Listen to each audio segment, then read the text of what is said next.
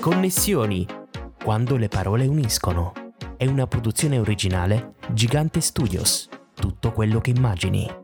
Partner ufficiale Banca di Credito Cooperativo di Albero Bello, San Michele e Monopoli. In questo episodio ci connettiamo con Federico Ruffo.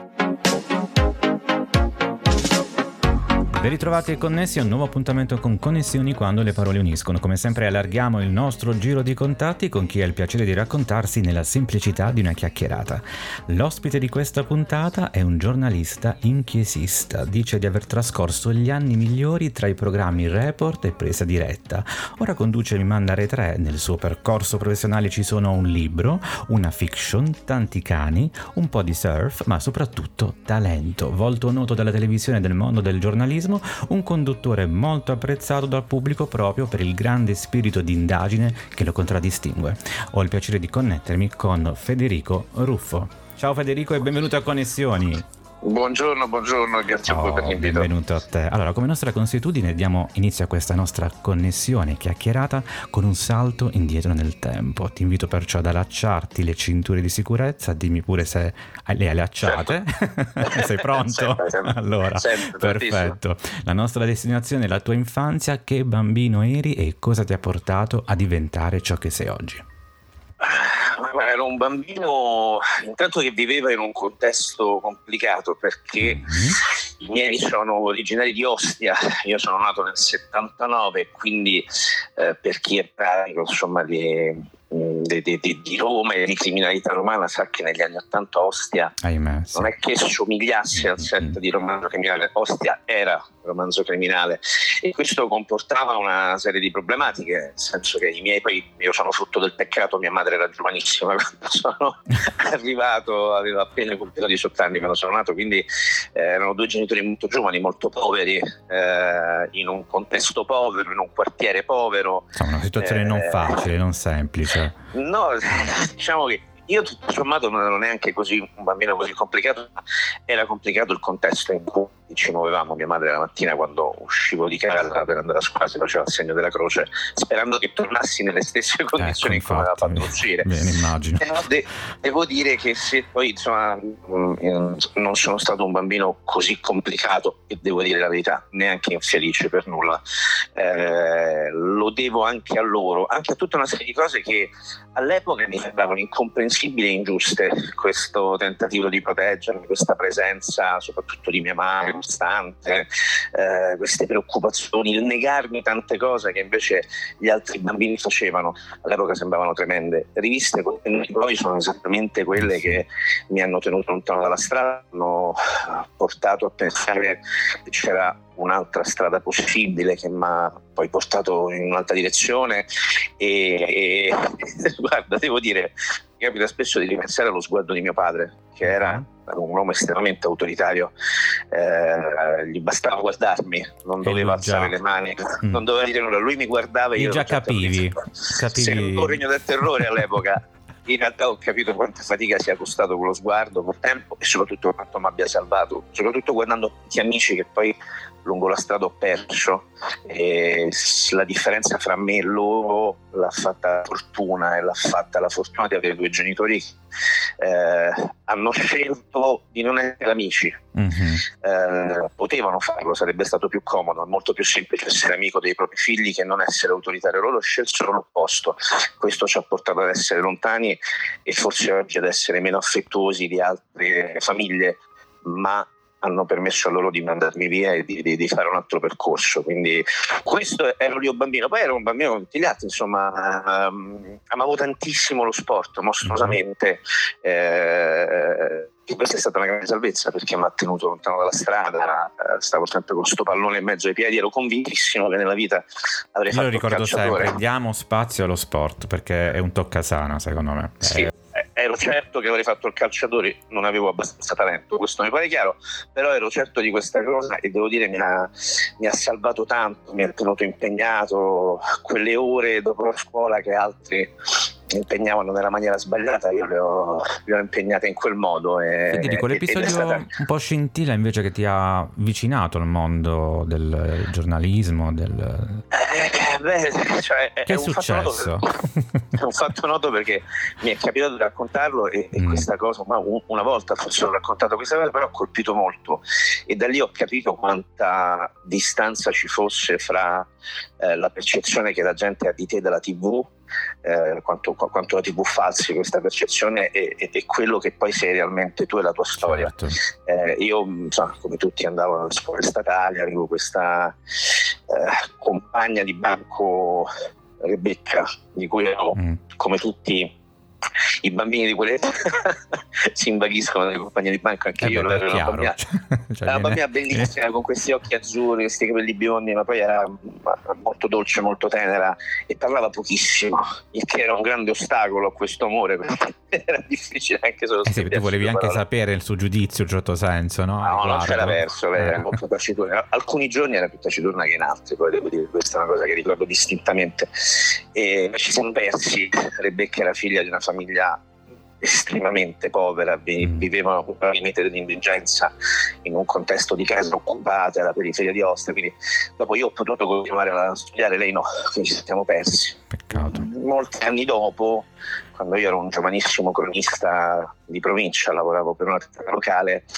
eh, ad Ostia ci fu un, un, evento di cronaca tremendo, la scomparsa di un bambino molto, molto piccolo, che era il fratello di Rebecca. Ecco. E, e, io mi ritrovo all'improvviso da giovane cronista a seguire i colleghi con più esperienza su questo caso perché ero del posto e, e rincrocio dopo tanti anni Rebecca che ovviamente non mi riconosce. Io riconosco benissimo lei so chi è lei ovviamente insomma sono passati molti anni ha fatto una vita molto diversa e, e me la ricordo lanciare appelli con la famiglia nel tentativo disperato di ritrovare questo fratello che in realtà fu ritrovato ma fu ritrovato morto dopo qualche giorno di ricerche perché era stato oggetto di un tentativo di violenza da eh, un vicino di casa e da suo figlio.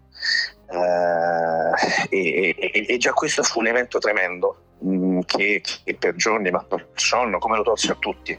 Ma quell'episodio, la morte del fratello, dette il coraggio poco tempo dopo a Rebecca di eh, denunciare suo padre Rebecca si presenta alla stazione dei carabinieri, il caso vuole che io sono lì per fare il mio solito giro di cronaca, quindi la vedo entrare, mi domando come mai dopo tante settimane tornasse ancora lì e, e, e denuncia suo padre e così salta fuori che lei, eh, le sue sorelle, i suoi fratelli, erano una famiglia molto numerosa per anni, erano stati oggetto delle eh, violenze del padre, eh, erano stati violentati diverse volte e, e, e quando io capisco all'epoca avevo forse 18-19 anni, all'improvviso, un secondo, rivedo, come credo sarebbe capitato a tutti, tutti quei giorni, tutti quei silenzi, certo, questa bambina dall'umore altalenante mm. e all'improvviso mi domando quante di quelle mattine in cui io la guardavo e non capivo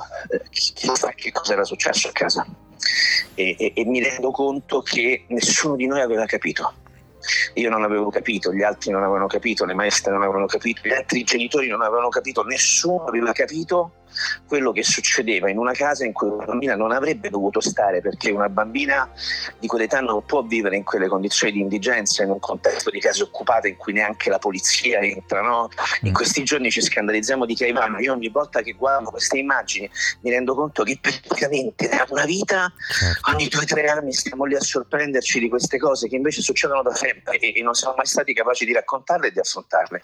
E quindi in quel secondo ma durò veramente un attimo, tu, tutto, tu, tutti quegli anni te li ritrovi addosso, tutti quelli te li ritrovi addosso e mi sono chiesto eh, se tutti noi non, non, avremmo potuto fare qualcosa in mm. più, se non avremmo dovuto notare qualcosa in più, ti, ti, ti chiedi anche se non potevamo raccontarlo, sì, no? Sì. Eh, se ci fosse stata una classe giornalistica più attenta a quel contesto e l'avessimo raccontata, forse tutta quella storia non sarebbe mai accaduta forse se Rebecca sarebbe stato ancora vivo, forse Rebecca. Un episodio sicuramente sofferto. difficile da ricordare e da raccontare, però che ti ha suscitato, ecco come dire, è stata quella scintilla che ti ha permesso poi di proseguire questo cammino professionale. Federico. Beh sì, io all'epoca, all'epoca volevo eh. fare giornalista sportivo, eh, beh, ero in sì, prestito sì, sì, cronaca in quei giorni.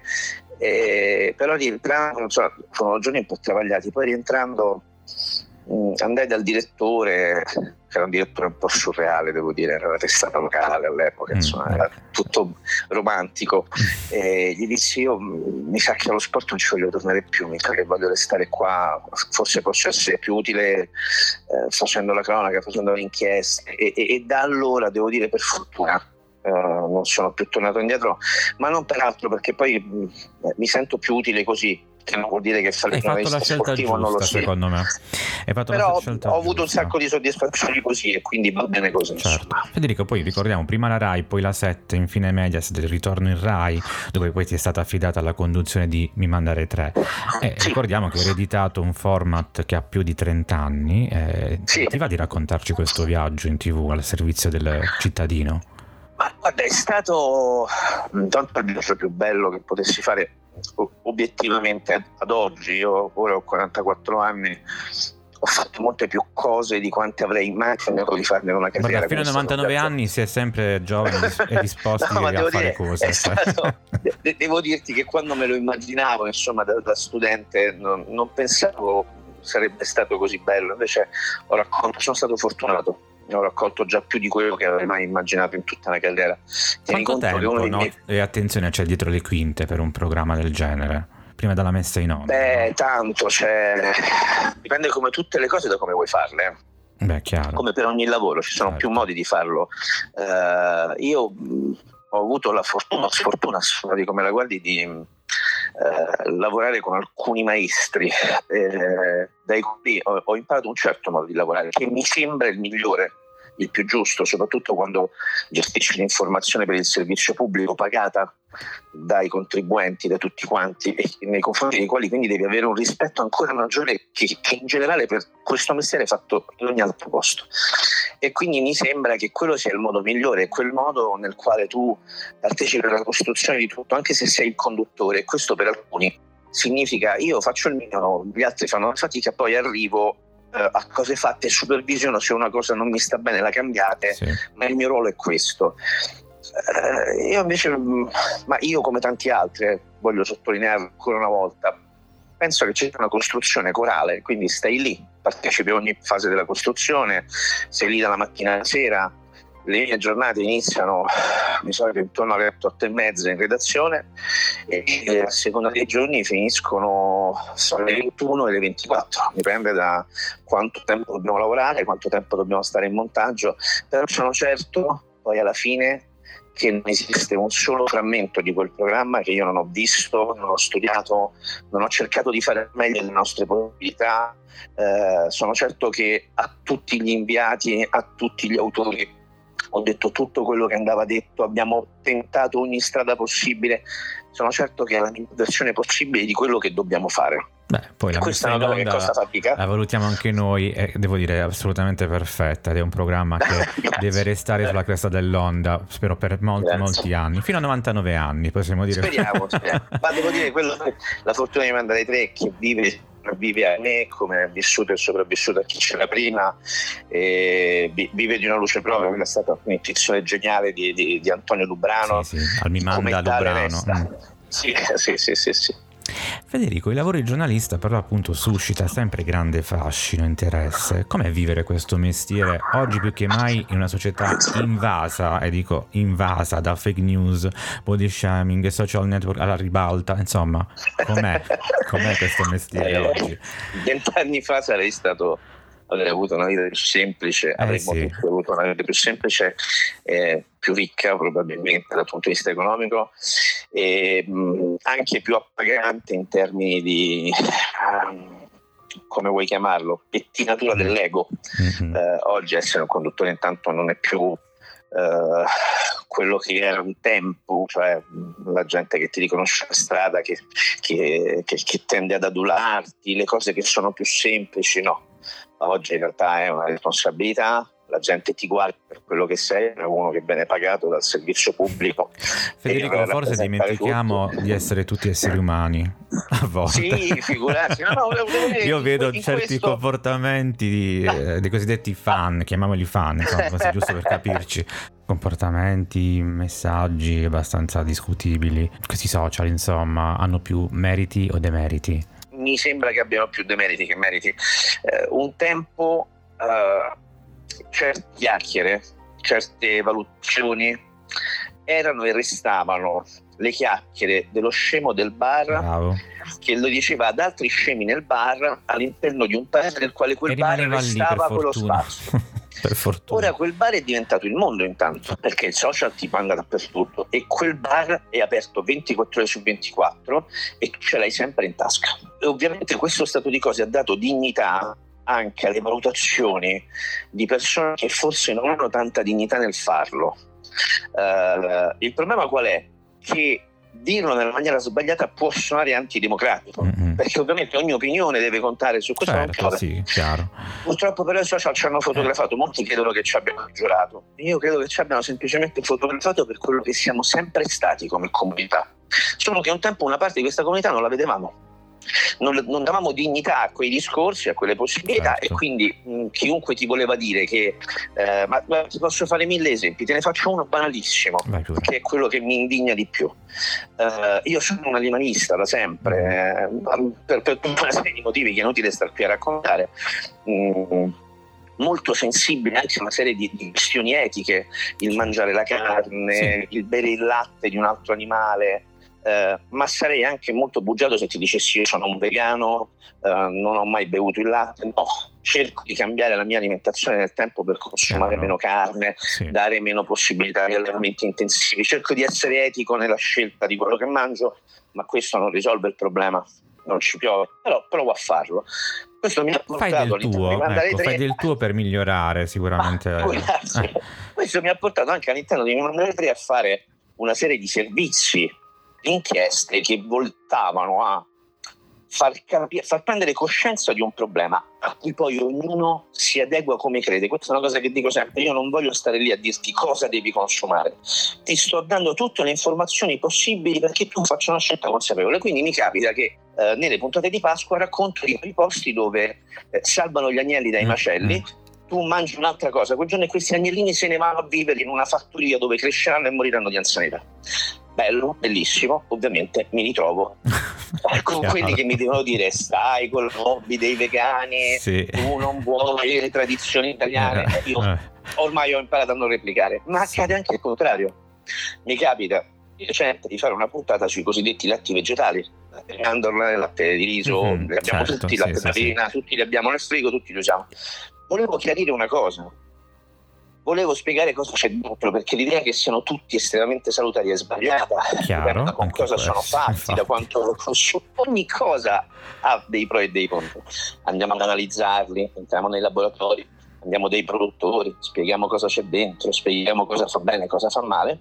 Un minuto dopo, tutti si sono dimenticati che due settimane prima mi hanno dato addosso quelli che mangiano la carne. non contenti.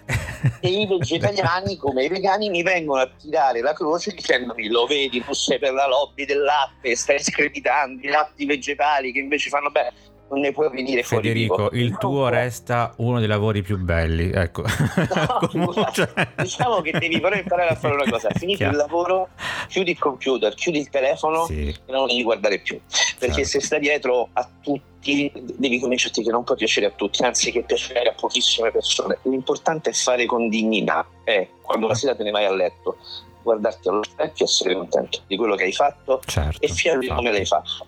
Poi ci sono delle volte in cui magari ti puoi trovare delle disattenzioni, delle valutazioni pericolose, ma sono poche, sono poche. Piacere non ci può e devi prendere i social e le fake per quello che sono. No, il io, dico sempre sempre equilibrio stati. tra le parti, tra le cose, sempre equilibrio, anche nell'alimentazione, visto che l'abbiamo nominata. Ma sì, soprattutto. figurarsi, ma guarda, anche rispetto alle fake, io sono uno molto onesto in questo, è colpa nostra, è colpa della categoria, Sì. dei giornalisti. Avremmo dovuto capire per tempo che i social stavano cambiando tutto e che toccava a noi intercettare quella roba e chiarire la differenza profonda che c'è fra la notizia data da un giornalista perché è verificata, perché è lungamente studiata, perché è frutto di una serie di valutazioni, dalla notizia data dal primo che passa. Certo. Invece no, siamo stati editati, ma che ce ne Sono frega dei social. ricordiamo le fonti, controlliamo le fonti di queste Sì, ma- notizie. Sì, ma perché- sai, devi convincere la gente che Qualcosa- sia importante. Devi Esatto. spiegare alla gente quanto è importante controllare le fonti e nel momento in cui noi abbiamo sottovalutato eh, che il ruolo che i social avrebbero avuto in questa cosa, pensando che vabbè, ma tanto la testata è una cosa, i social chi si rifila? E invece no, Eh, i no. social si rifilano tutti, No, le testate nessuno. E quando ti trovi in un mondo in cui non c'è nessuna differenza fra quello che dico io, che magari ho dovuto verificare, incrociare dei dati, ascoltare degli esperti, e quello che dice Mario Rossi, terrapiattista, e non c'è nessuna differenza sui social fra quello che dico io, hanno pari dignità, Infatti, hai perso in partenza. Perché alla gente non frega niente, anzi, se posso dirla tutta, in questa fase storica, essere un giornalista la metà delle volte significa sentirsi dire tu sei al soldo Ah, del mainstream, sì, tu ah, sì, sì, sei pagato per, per raccontarci le informazioni di regime e non ne vieni a capo, avremmo dovuto capirlo 15 anni fa. Adesso è tardi e recuperare quel terreno è un'operazione complicata, costosa e non abbiamo i soldi perché l'editoria non ha quei soldi e soprattutto che richiede almeno il doppio del tempo. Sì. E comunque ricordiamo, per fortuna non siamo tutti uguali, nel senso anche Fortunatamente. altrimenti non so. Allora, Federico, nel tuo percorso però c'è anche un libro diventato fiction, Gli orologi del diavolo, edito da Rizzoli, la Sì. storia di Gianfranco Franciosi per tutti i Gianni in una sua inchiesta a presa diretta. Mm, Sì, un uomo sì, sì, usato sì. come esca e poi abbandonato dallo Stato. Allora, siamo davanti al più grande sequestro di droga mai avvenuto in Europa, una storia vera, attesa, emozionante. Che ricordi hai della stesura di questo libro?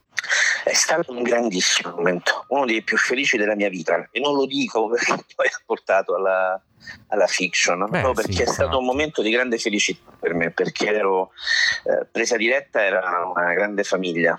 Eh, Riccardo Iacona è resta ancora oggi forse il più grande maestro di giornalismo che ho incrociato e ero molto contento di quello che facevo a presa diretta nel lavorare a un'inchiesta sul sistema di protezione dei testimoni eh, sapete quella roba che di solito vediamo nei film di gente sotto copertura, gente sotto false identità, insomma una roba che sembra efficientissima e che in realtà Eh, efficiente sì. non è Mm. e volevo raccontare questo mi imbatto nella storia di, di- di questo giovane meccanico navale che per una serie di peripezie si trova a fare motori per, per i narcotrafficanti e quando capisce denuncia eh, la polizia decide di usarlo come infiltrato e si fa sette anni da infiltrato là dentro salvo poi a sequestri ed arresti avvenuti di trovarsi in una montagna di guai non sto qui a raccontarvela tutta penso chi avesse tempo e voglia guarda la fiction legge il libro, Legge il insomma, tanto libro, infatti. ma quando intanto io e Gianni siamo diventati grandi amici eh, quasi da subito eh, tanto che lui che avrebbe dopo la messa in onda di quella puntata ha ricevuto una mole di offerte per scrivere un libro infinita da anche insomma, scrittori molto importanti lui disse no io ho legato con Federico mi fido di Federico lo faccio con Federico e io veramente ero l'ultimo degli ultimi non aveva motivo di farlo e questo fu un grande attestato di, di fiducia Beh, una bellissima esperienza anche per te. e poi era bello perché scrivere è bello Certo. eh, farlo per una cosa che conosci, per una storia che ti appassiona, rendeva tutto più facile.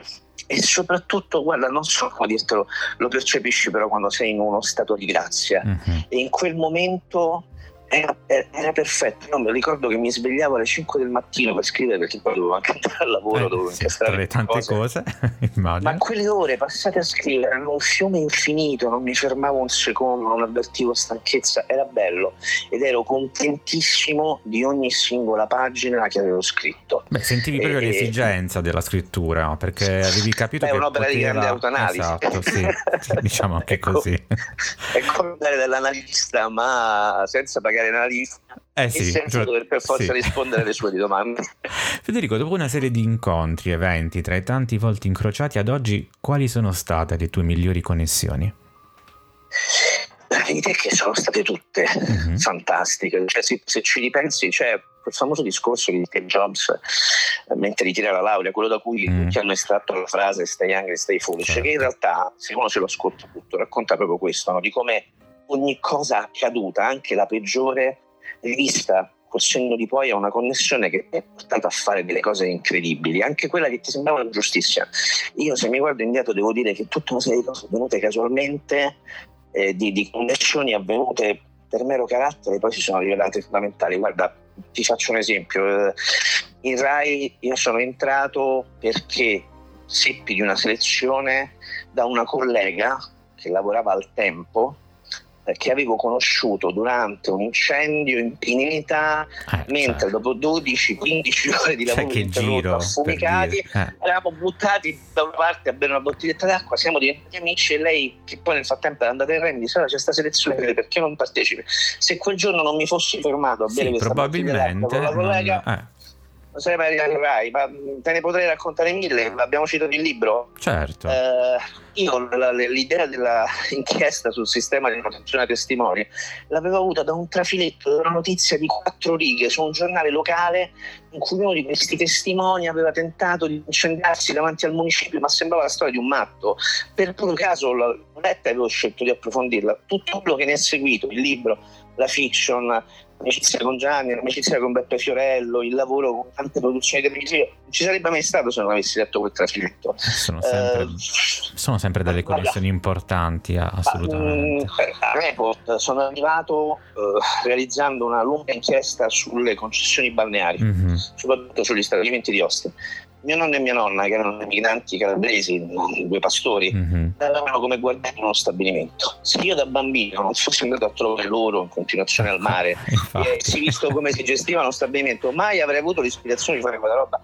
È tutta una connessione, tutto sta, credo, a saperne vedere la bellezza dopo, quando ti devi guardare indietro e capire che senza quella, quella connessione nulla di quello che è seguito sarebbe accaduto e non devi neanche sentirti, secondo me, eh, troppo fiero o troppo eh, lungimirante nell'aver colto quella connessione.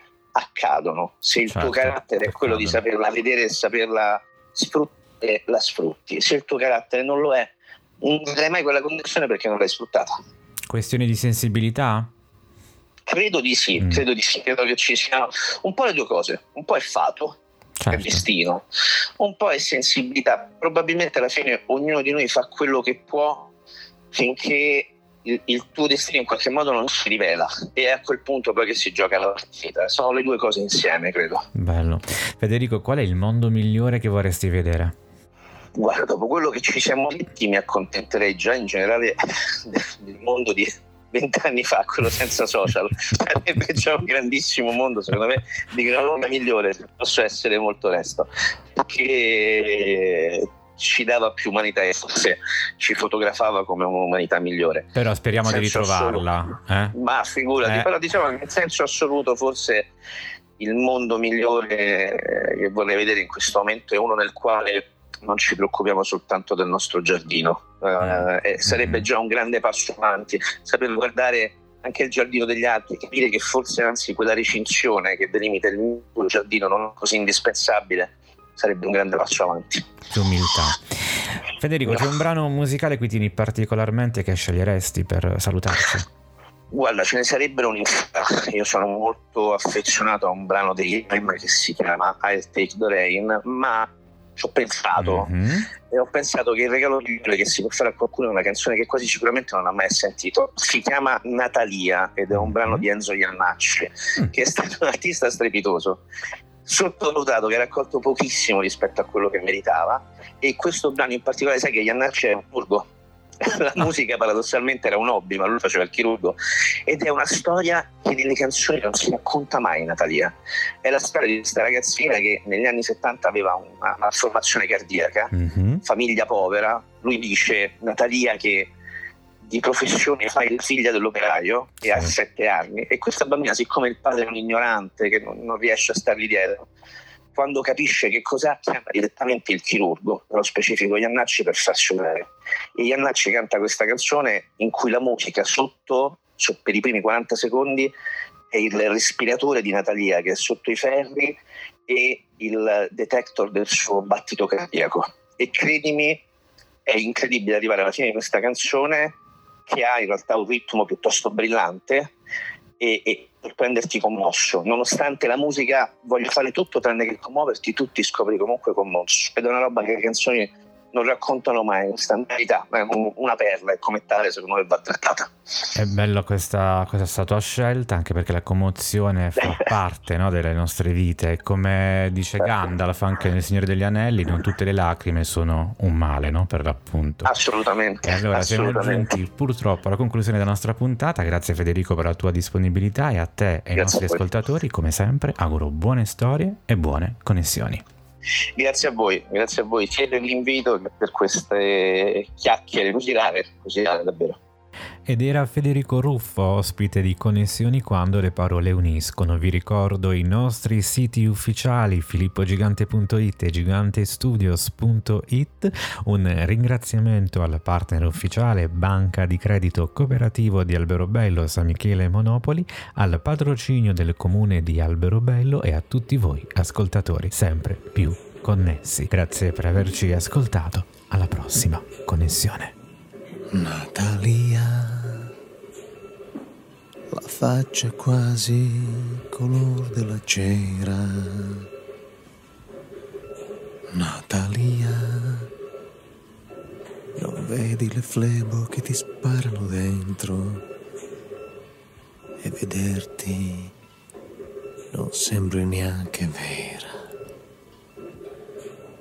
E siamo qui davanti a te coi bei vestiti verdi dei chirurghi americani. Natalia, far finta di essere perplessi, come fa ogni professionista che si rispetta. Ma la cera ricorda qualcuno e i tasti bianchi del mio pianoforte. Natalia, tu non sai che bisogna riaprirti il torace, che è una cosa che rompe sempre i coglioni. Natalia, Natalia. Natalia, che hai solo sette anni e fai la figlia di ferroviere, proprio quello al quale il professore di Torino ha chiesto 20 milioni, ben sapendo che male che vada c'è sempre la colletta e siamo bei freschi di tasse e tutto Natalia. Natalia, e hai capito che all'ospedale di Milano sei la numero 38, giù in lista d'attesa. Natalia, con la valvola nel cuore, messa dalla parte sbagliata. Già, ma queste sono cose che la canzone non dice mai ma Natalia, che mi hai telefonato con la cadenza di una donna d'affari, la mia amica, mentre si giocava in corridoio, è deceduta, come hai detto, si dice deceduta, ma tu sei un dottore, di modo che, siccome io adesso ho paura, mollo sti due deficienti, padre assistente sociale. Eh, han già tirato 20 milioni a Torino. Non vorrei, non vorrei ci fosse qualche altro casino.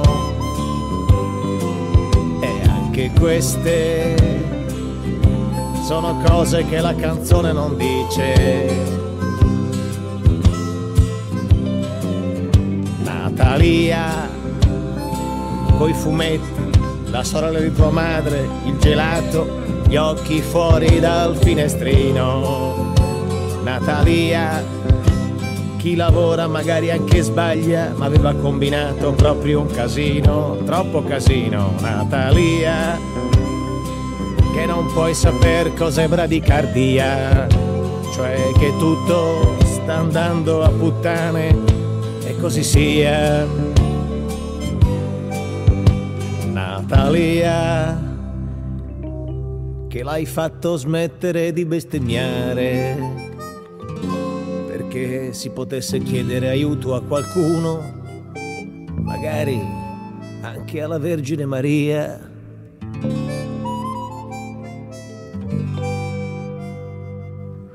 Natalia, che domani vai via, grazie di tutto e così sia.